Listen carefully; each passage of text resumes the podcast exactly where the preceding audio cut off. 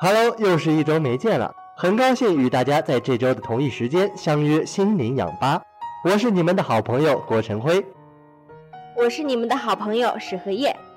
哎，晨辉，你今天怎么这么高兴呀？因为我今天的心情是绿色的呗。啊，绿色心情，是不是听起来很像雪糕呢？也可以这么说。怎么我还是听得一头雾水？那我问你答，你就会明白我为什么会这么说了。好啊，你问吧。你知道自己是什么性格吗？当然，我活泼开朗，乐天达观，善解人意，风趣幽默，积极进取。打住，好啦，是不是真的？那你知道颜色也有自己的性格吗？颜色也有性格？你是在逗我吗？啊，给你解释一下吧，是颜色本身有着自己的性格。一般来说，爱使用原色的人属于自我主张强烈的个性，而爱使用混合色的人属于妥协性的个性。那我喜欢使用原色，那你给我说说每种颜色的性格呗，我特别好奇。好的，你且听我与你细细道来。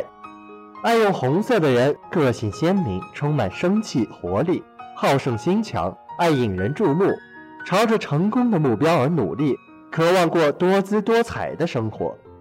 同时，红色也包括追求强烈的刺激，以及在爱情方面强烈的欲望。除了红色还有其他什么颜色呢？还有比如说黄色。爱用黄色的人性格明朗清爽，天真无邪，善于交际，对生活很乐观，永远都向前看，喜欢新鲜的东西，会纯粹是为了变变花样而试图改变自己的生活。黄色也是撒娇心理的表现，在希望依赖他人，博得他人欢心等方面的欲求比较强烈。据悉，喜欢穿黄色衣服的人大多是家里的老小呢。真的是这样呢。我一个朋友特别喜欢黄色，他就是他们家最小的孩子。其实也没有那么绝对了。还有喜欢绿色的人，意志坚定，不易动摇或改变，偏重于理性，自视甚高。他坚信自己的想法正确，并要求他人接受。他很想吸引别人对他的注意，对他表示认同，比如说我。呵呵后加100个哈哈哈呀！你什么时候能改了这自恋的毛病啊？我们可是好搭档，别揭我短啊！好，继续。说说爱用蓝色的人吧，他们很需要感情上的安稳，也需要和平、和谐以及满足的生活。他接受不了充满斗争及冲突的人际关系，深信应以平静的心境来对待生命。他们很渴望得到别人的信任，而他们也比较容易信任别人。让我猜猜你接下来要说什么颜色的，一定是紫色，对不对？真聪明。爱用紫色的人多愁善感，爱幻想，渴望 romantic， 渴望奇遇，是心理上和感情上比较不成熟的人。爱用黑色的人性格很极端，对差不多所有事情都非常不满，认为样样事情都不合理，不愿意把自己的心思让别人知道，也听不进别人的意见，属于矫揉造作，好摆样子的性格。何爷，你身边可没有像这样的人吧？我身边的都是我的好伙伴呢。上面说的都是一些鲜艳的色彩，那接下来有没有比较灰尘的颜色呢？既然你提到了灰尘，那么咱们就来说说灰色吧。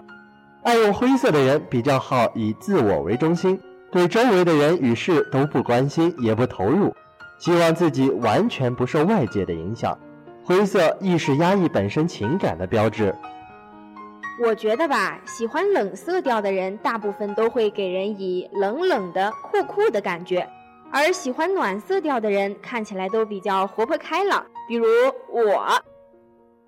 真是的，自恋也传染吗？还说我？好了，没有了吗？再具体解析一下吧，我对这个比较感兴趣。别急，那我们再从头再说一次呗。红色性格就是要我行我素，如果他们从小被带大的环境容许，他们可以操纵父母和兄弟姊妹，长大后他们就会变得桀骜不驯。如果被纵容的太久了，红色性格的人几乎不可能放弃他们的权利和自由。红色性格喜欢工作，他们经常是工作狂。然而，如果工作不符合他们的兴趣时，他们会抗拒强加于他们的任务。红色性格对于眼泪和其他示弱的表演是无动于衷的。让我想想，如果我是老板呀，我想我一定会喜欢这种员工的，人人都是工作狂。看起来你并不像老板啊，像地主。啊？为什么呀？压榨员工呗。只是说说而已。没有了吗？有，蓝色性格。蓝色性格喜欢施惠于人，他们寻找施舍的机会，只为了带给他人快乐。他们的指导哲学是出于无我胜过出于自私。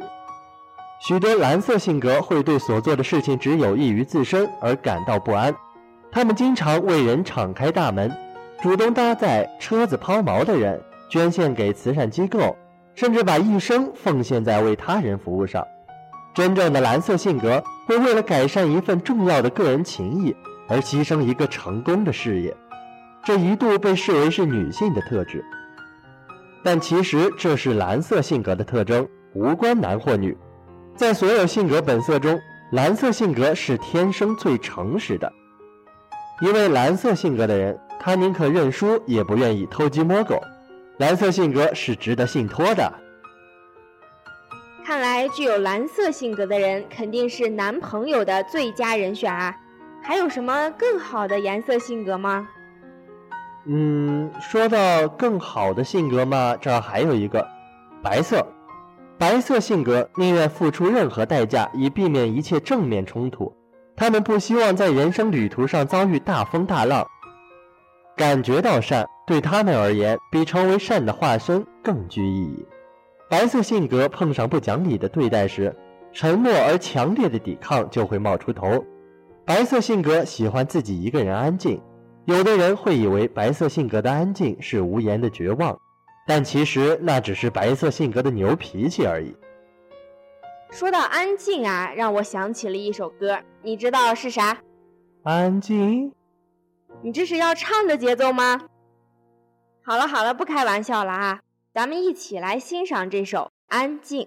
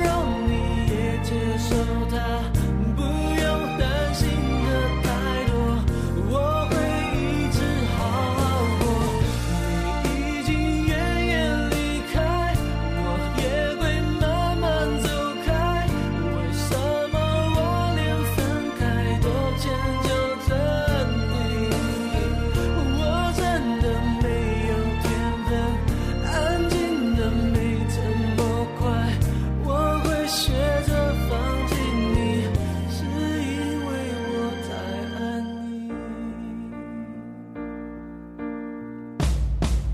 你要我说多难堪，我根本不想分开，为什么还要温柔挥手来带回？我没有这种天分，包容你也接受它。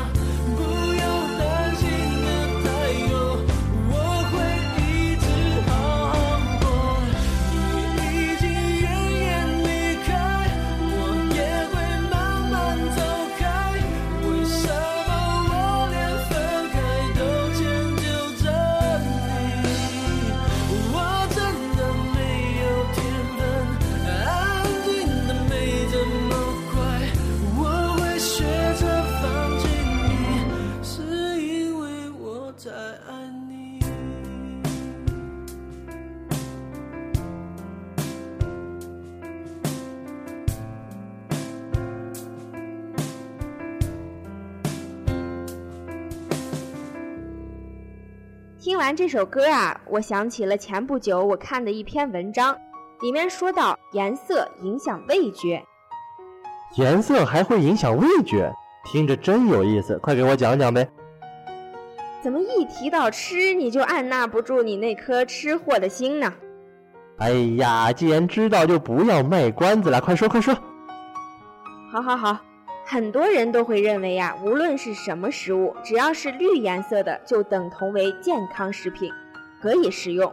这是因为在我们的潜意识里，安全食品通常是绿色的。绿色代表着明媚、鲜活、自然。